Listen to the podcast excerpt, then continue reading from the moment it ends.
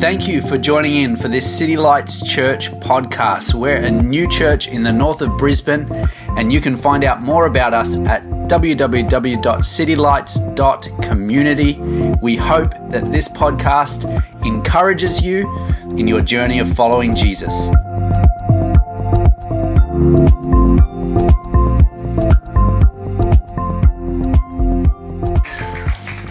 Thank you very much, uh, Twinkie. It's so good to, to see you all here. And if you're our guest for the first time, we want to make you feel so welcome. It's, uh, I don't know how your week has been. Obviously, uh, this week, uh, the Queen of England passed, and she was uh, honoured and respected by uh, so many, and many are mourning her passing as well. And also, for those that are interested, happening this week, footy final. Some are into that, some wouldn't have a clue uh, but uh, I hope that you've had a good week. If we haven't met before, my name is Andrew, and along with my wife, we have the privilege of uh, leading this wonderful church called City Lights. And today we are continuing our Kingdom Living series, and we've got the final week in this series. And the Kingdom Living series has been talking about what it looks like to embrace God's plan and purpose in every area of our lives. And so today, to finish this off, uh, I'm going to be talking about giving and sharing your finances. Now, I know that this is a little bit of a hot topic, and I know that many people are cynical, maybe a bit disillusioned around organized religion and the giving of uh, finances to that. And uh, people have got all kinds of different history, opinions, and uh, ideas around that. And so you say, in the context of that, considering that I know that, why on earth would I choose to share that? That's a really good question. The key reason, there are a couple, but one of the key reasons is that in the context of the Bible, the gospel, the good news of Jesus, it is unnatural and artificial not to talk about this topic. Now, when I was like late teens, early 20s, I hit the gym up four times a week, all right? I was kind of like our very own Jack, except not as big at all. And uh, still, I was I grew up was very skinny, so I'm like, okay, um, I want to get married, and I, by the grace of God, I nabbed the girl. But so I went to the gym, really skinny, and I only ever did upper body, right? I never did legs, like skip legs day. Like, why would you, all right? So, if you know a little bit about uh, gym culture, the idea that you would only ever train the upper body and never train the, the, the legs is unnatural, right? And so maybe that's okay if that's your personal decision, but if you engaged a professional trainer or a coach and they only ever focused on the upper body and never ignored a whole part of something that's important to your physical health and strength, you would think that would be a little unnatural and artificial, right? And the same is for us to talk about the things of God, to talk about God's pattern of living, and not to talk about giving and sharing of finances. The reason is that finances are a big topic of you of yours. No doubt you've thought about them in the last month. Maybe you've worried about them. Maybe you've conflicted or argued about them.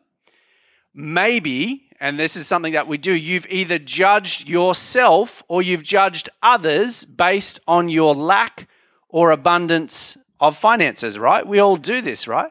And so, finances is a big thing that we think about, that we talk about, that shapes a lot of our lives, it's also a big thing that society talks about it. Now, when it comes to the Bible and the gospel, God has an amazing, freeing, peace giving, life giving message around finances. And we believe here in this church that the best way to understand any aspect of life is to view it through the lens of the good news of Jesus and through the pattern of the Bible. That is our commitment. Here's what I would also say. Now, if you've come in here and you are our guest today, uh, this next part is for people who have said, I, I choose to follow Jesus, for Jesus followers. All right? If you've made that dis, uh, choice and decision, this next part is for you. So you cannot love and follow Jesus while still having an area of your life that is off limits. Now, in 1993, there was a gentleman, he is coming up, maybe some of you recognize him, Meatloaf. Meatloaf, 1993, he had this song. Maybe some of you know, I would do anything for love, but I won't do that.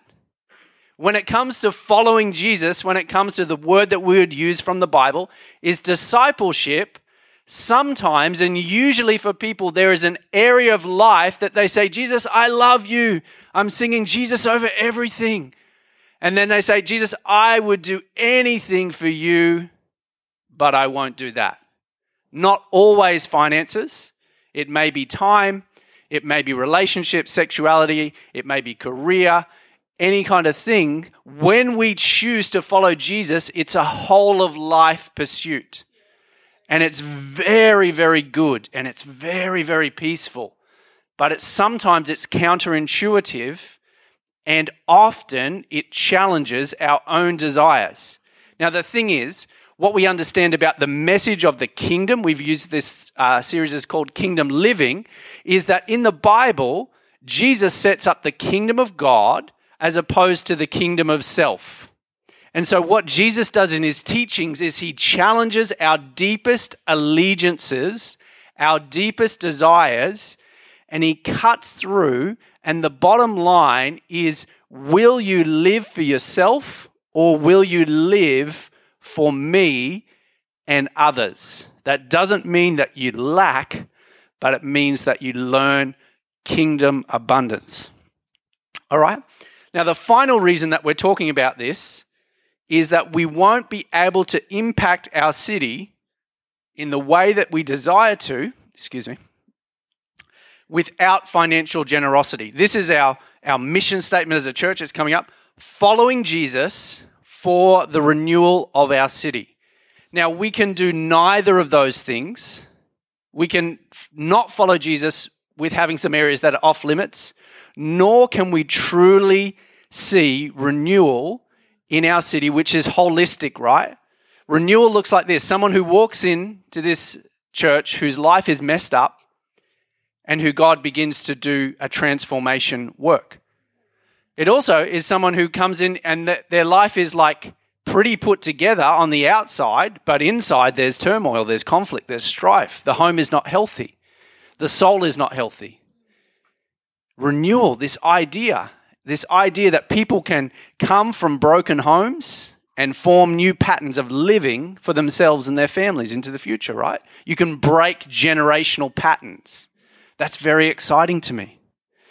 But the other thing is, we want to have a tangible impact on our city. Did you know that this church has almost given away $40,000 to missions, to care, to help planting other churches, flood relief, drought relief, all kinds of things, to helping people in tough places?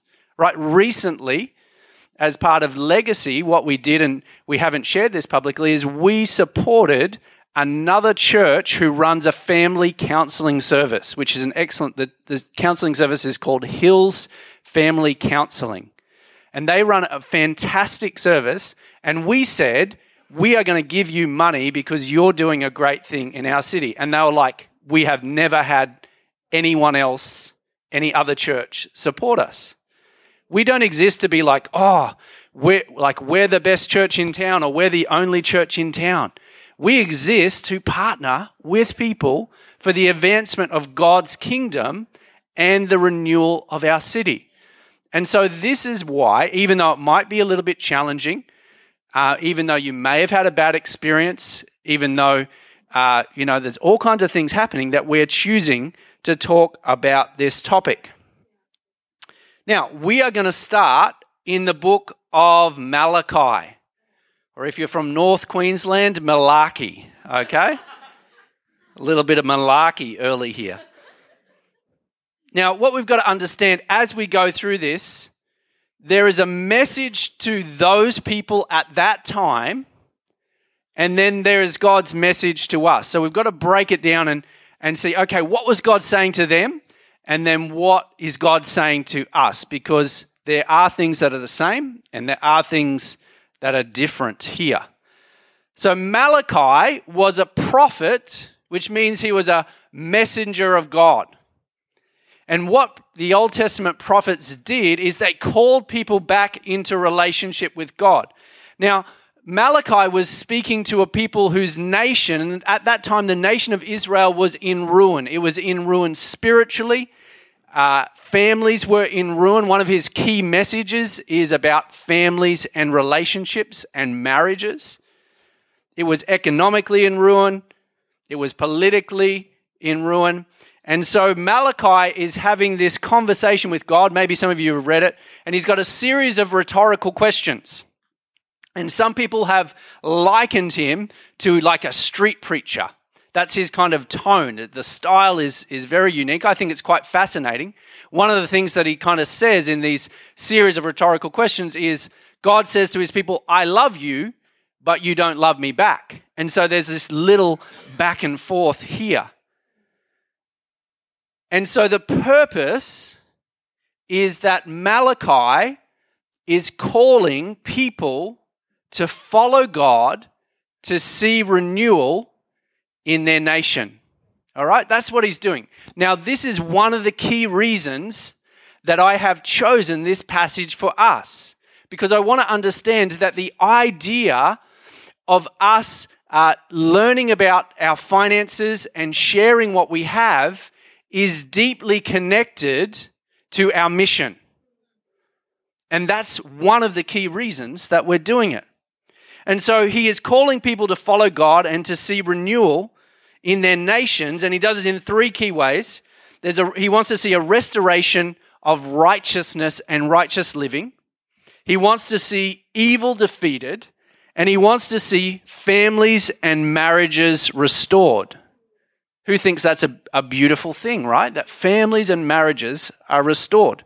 And so there's a bunch there. I encourage you, have a little bit of a read of that, have a little bit of a study of that as well. So, uh, we're going to explore a, pa- a, passage in Malachi, and um, I want to give you a couple of questions to consider. Can you just hold for a second?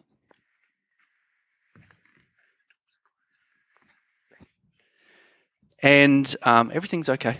It's all right. I just had to tell her that I loved her. No, that's not true. she hates the attention too. It's kind of amusing for me, but anyway.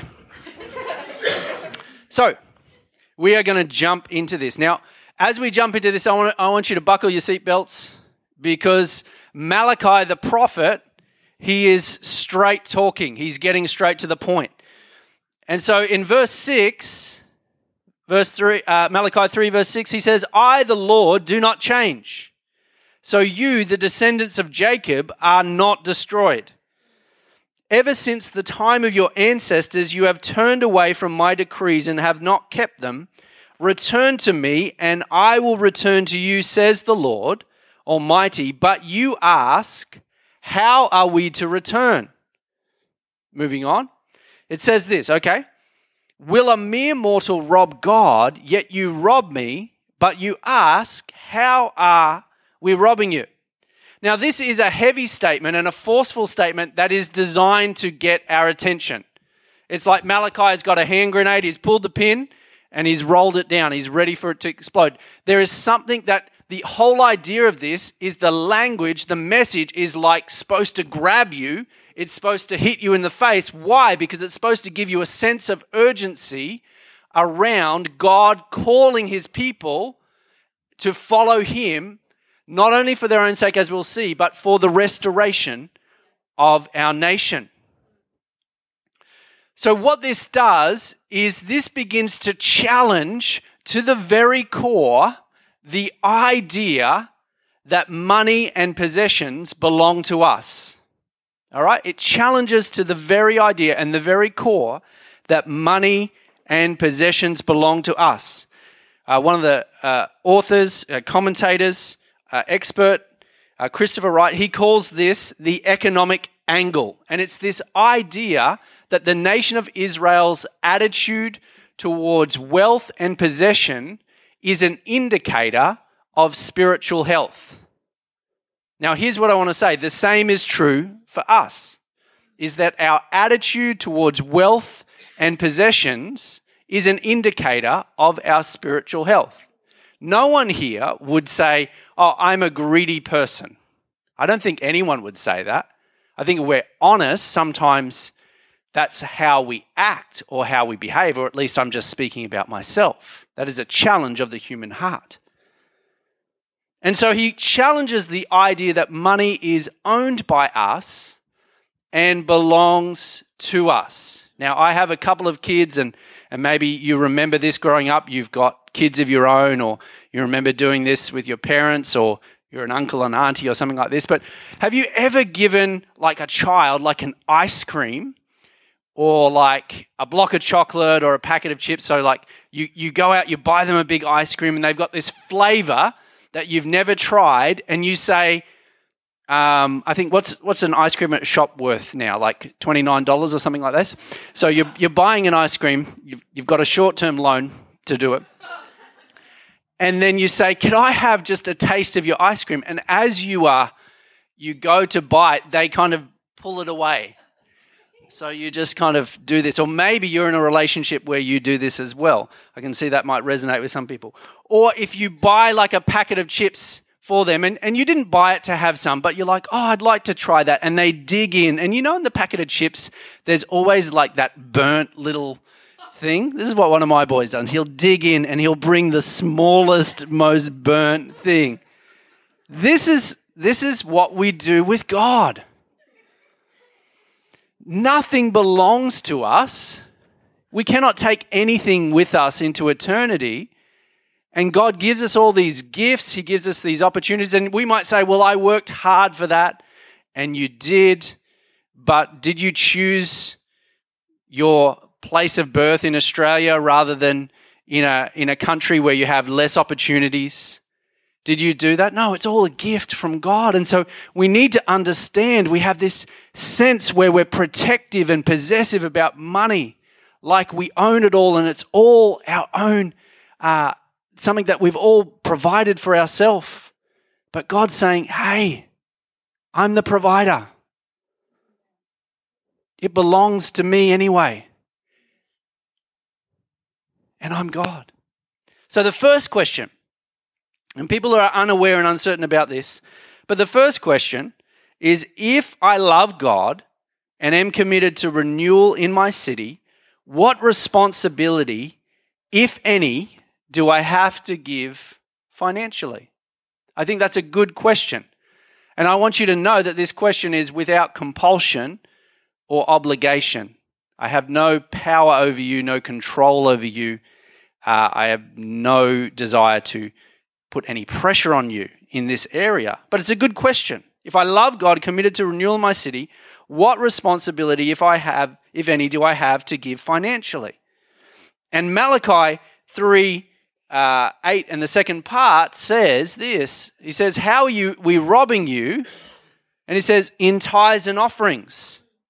Now, the word tithe, which we see uh, initially in the Old Testament, literally means a tenth part or 10% of your financial income. And some of you are like, whoa, this is just like escalated way too quickly, right? And in the Old Testament, believers were required to give a tenth of their income to the support of the ministry in the temple and also the needs of the poor through the temple. Do you know in the Bible it says there should be no poor among you? Isn't that a pretty good uh, thing to think about a community of people? In the Bible, Genesis 14, Abraham tithed. Then Jacob tithed in Genesis 28. And then with the law of Moses, Leviticus, the whole nation of Israel were called to tithe. There are three things that we know about tithing. You can see them on the screen in the Old Testament that it was compulsory, that it was sacrificial, and that it was regular. So this is a contrast, right? Compulsory, you were obligated to do it. God is saying you were commanded to do something and you have not done it. Now, this is not my message to you, so you can take a deep breath.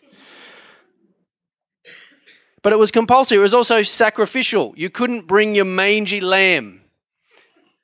Like seriously, there's verses like don't bring your like little like leftovers. Bring your first and bring your best. Why? Because I'm God.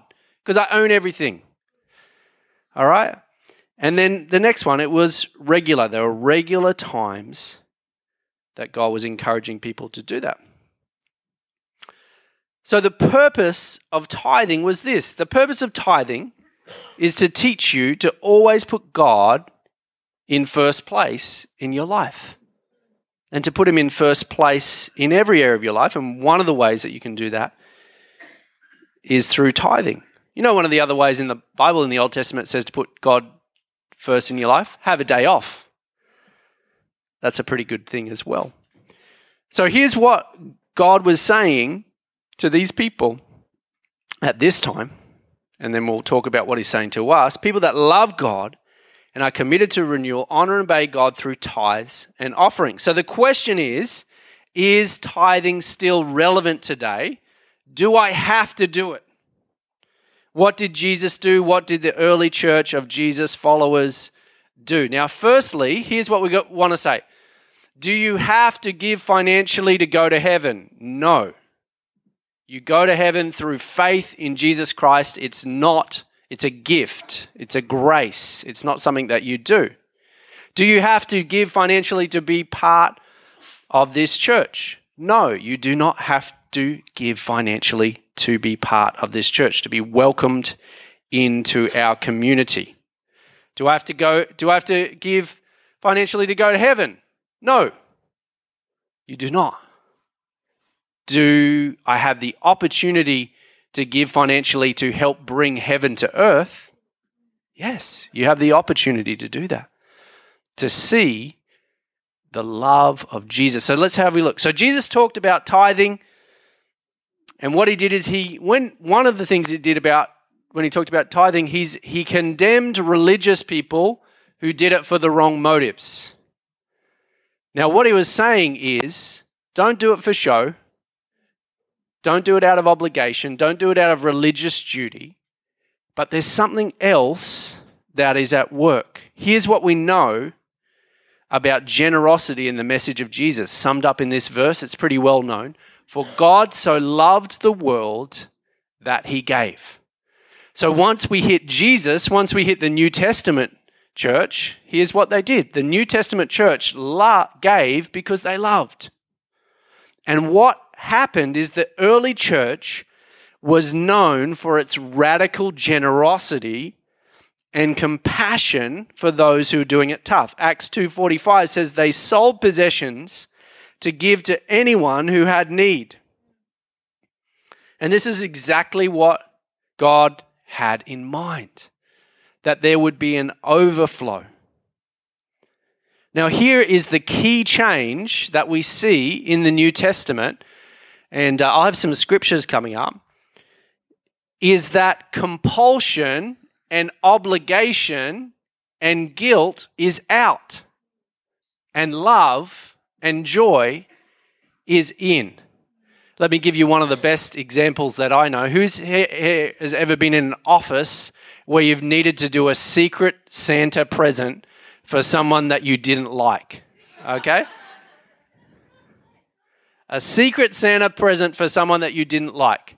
This is like, I consider that theology, the Bible according to Andrew. All right.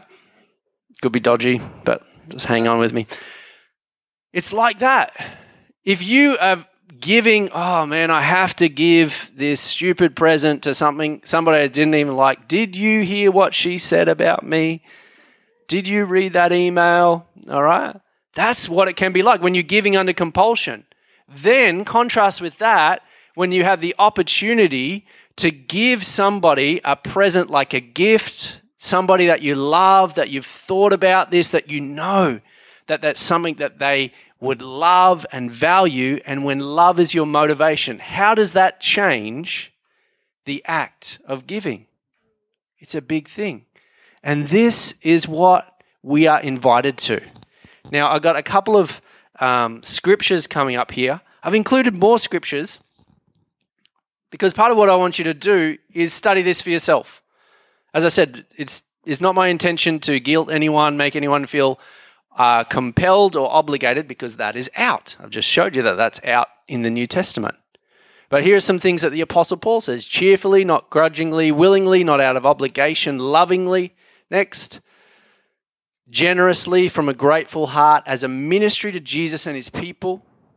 And next, proportionally, consistently, and systematically. I've put those up on the website. So, yeah. So I uh, will have those available for you as well if you're taking notes. Some people are giving me the idea.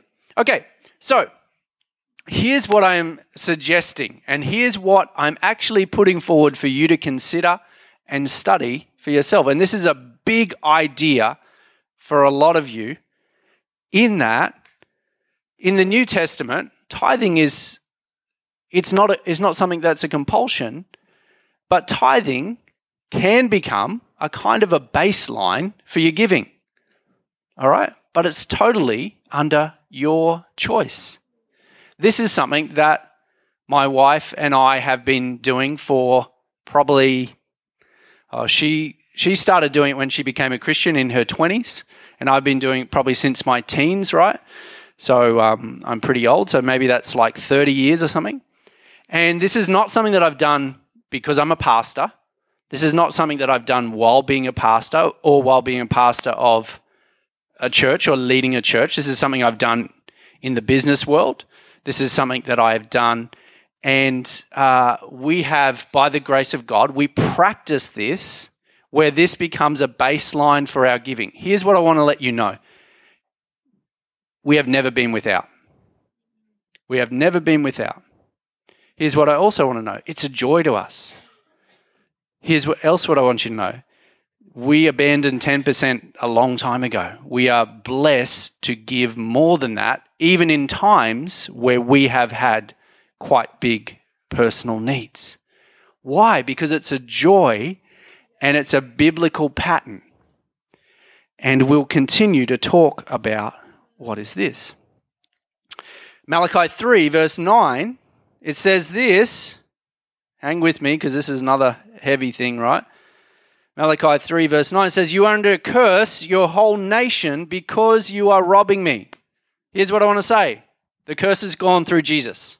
I am not saying anyone here is cursed, but I am suggesting this that the prophet Malachi is saying this is that he wants to challenge the idea that some people think that the way I use my money has no effect on the community or on the city. And I think that's something important for us to understand that yes, we can give because we want to be under God's peace and provision. Yes, I get that. But also, we we're not just here just because we want to be looked after ourselves. We want, we want to be here so that we can bless others. We want to be here so that we can bless our whole city. And Malachi is saying part of the spiritual and social decline for example, if you're not giving, the needs of the poor are not being met in your community. What happens when the needs of a poor are not being met in a community? Usually violence, usually crime, all kinds of social things, right? So he is saying this is what we want to see. The second question is if I trusted God in this area, would it work or would I go without? I think that's an important question, right? I'm going to need a volunteer. Ollie. Oh, Ollie, can you come out here, mate? Strapping young man. almost taller than me. And he's like, How old are you, mate? 13. What a giant. Okay. I want you to hold this.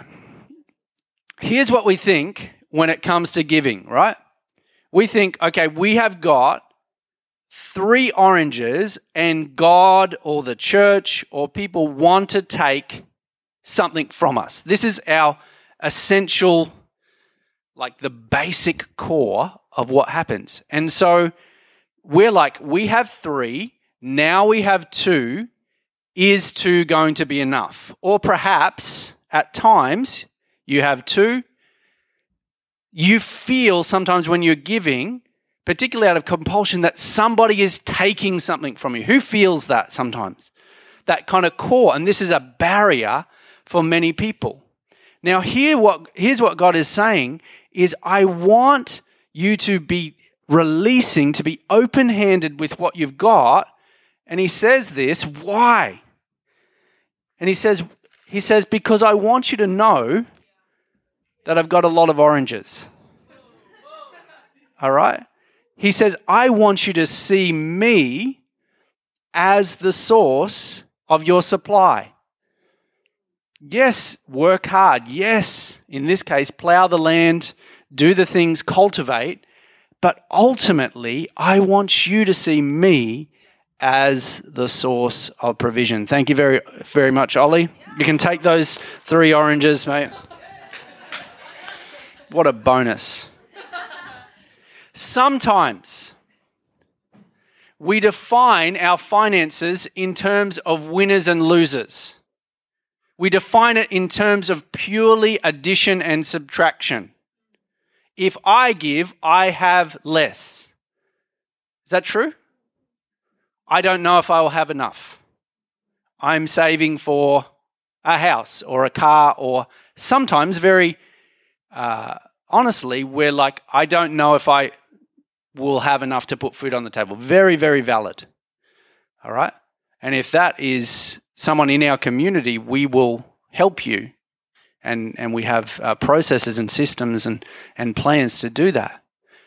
But what God wants us to bring is out of a mindset of addition and sub- subtraction into a mindset of multiplication and into this grand idea that God can provide in any number of different ways that are outside us just earning and us just giving that he can put breathe on situations, that he can breathe on opportunities and see the hand of God begin to move. Here's what he wants us to know, and here's what we see is he says, "Bring the whole tithe into the storehouse, that there may be food in my house. Test me in this." Now this is important. God says, "Test me in this." It's the only place in the Bible that God asks us to test him. Interesting. And he says, See if I will not throw open the floodgates of heaven and pour out so much blessing that there will not be room enough to store it. I will prevent pests from devouring your crops, and the vines of your fields will not drop their fruit before it is ripe, says the Lord Almighty. And here's what God is saying if you partner with me, I will fill your container to overflowing and I'll also stop the leaks. This is what God is calling to us. Now, my question to us and what God is inviting us into is are we ready to be in a place where we trust God to provide our every need? That's a, that's a heart condition, that's a mindset that God wants to bring us into. And I know that personally, I do that and also, I have to remind myself, you know, you have different circumstances in life, you have different bills come in. Right now, if you read the news, there's a lot of economic uncertainty in the world. Things are getting shaken up again economically. This is a perfect time to talk about God's plan and provision. And this is what he wants us to say. The third question and my last question, I'm going to invite Naomi back and we'll be done in a few minutes, is if I did this, what difference would it make?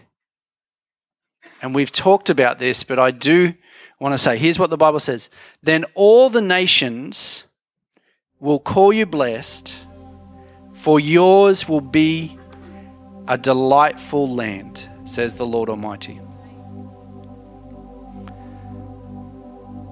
And we've got to understand there are three levels that happen with giving. We see these, another sermon for another day, but we see these three levels of interest in the book of Philippians.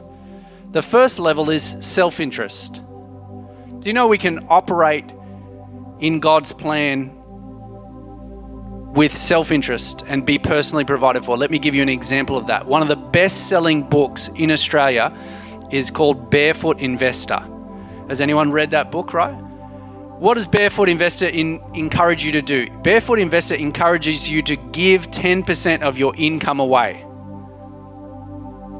Right? It's a big concept, right? I even heard uh, one of the uh, Kelly Rowland, who was in Destiny's Child. She was she did an interview about her personal finance, not short of coin, but she said she her finances were evaporating. She didn't say it was a Christian thing, but she said a mentor said, "Are you giving away?" And she said, "No." And once she changed that, something shifted, right? So we can operate at yes, I'm going to do this and God will provide for me. This is part of God's plan and pattern and principle that even works outside of Christianity. You can do that, right? And I, I think that's okay. We see here that God wants us to be provided for. But there's another level, and that is I don't just exist to see my own needs provided for, I exist to see the needs and the interests of others. So, self interest, others' interest. So, how am I managing, looking after, structuring my finances, trusting God so that I can help someone out, maybe even if I need help myself? so that I can meet somebody's needs.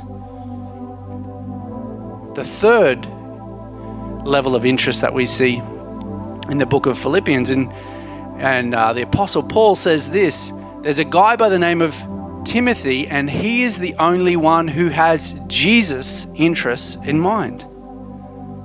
So we can say sometimes, well, we can operate at self interest and we can actually say, No, I got this. I don't need anything. I'm good. Therefore, I'm not going to partner with God. And God's saying, Okay, how about you trust me? But how about you trust me for others? But also, how about you give me complete access to every area of your life to see my kingdom expand, to see renewal in the city? And this is what God is saying. I believe, and I say, as a church, we are an incredibly generous church. What does the future of our church look like? More generosity to others, more generosity. There are some ideas. If you've got an idea or an area that you think that we should consider partnering with, I think one of the ideas that areas we need to partner with is housing. I think there's a housing crisis that is developing and will continue to develop. And God wants us to personally position. Yes, there are some things that we need to do as a church in terms of preparing for our own space, a space where we can welcome people to belong, but not just limited to our interests, but to actually say, hey, Jesus, would you lead us and inspire us as a group not just me, not just other leaders, but as a group where we say, God, it's a joy, it's a privilege, it's a wonderful opportunity to trust you in every area of our lives. So today, I want to encourage you with three things. They're coming up on the screen.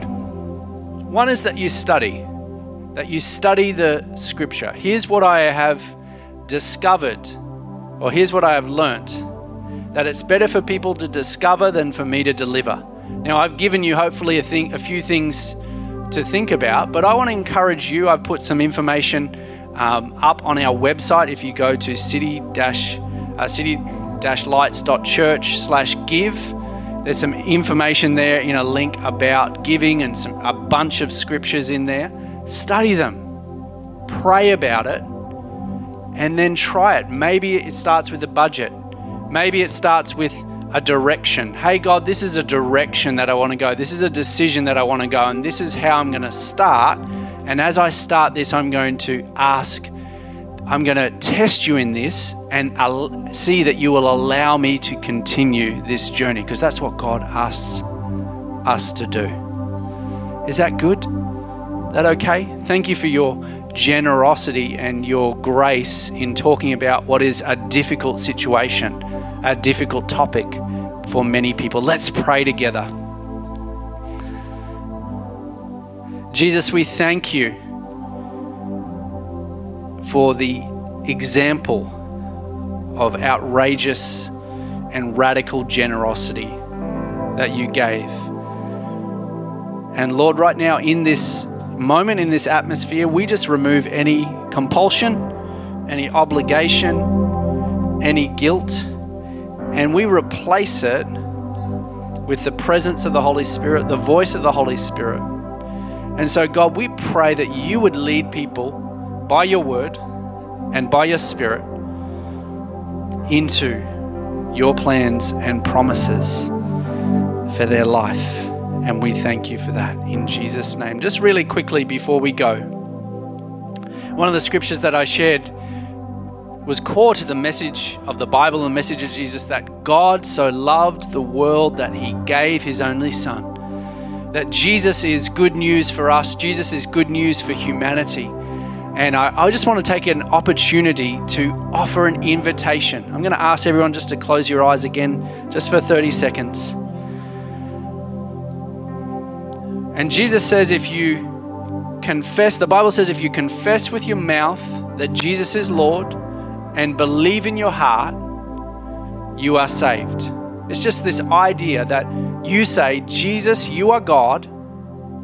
You came and died for my sins. If you say, Jesus, you are Lord of my life, you are God, then he says that's the first step. So I want to give just an opportunity for anyone who wants to do that today in this moment. You don't have to put up your hand, you've just got to make that. I'm going to ask, uh, we're going to pray a prayer together.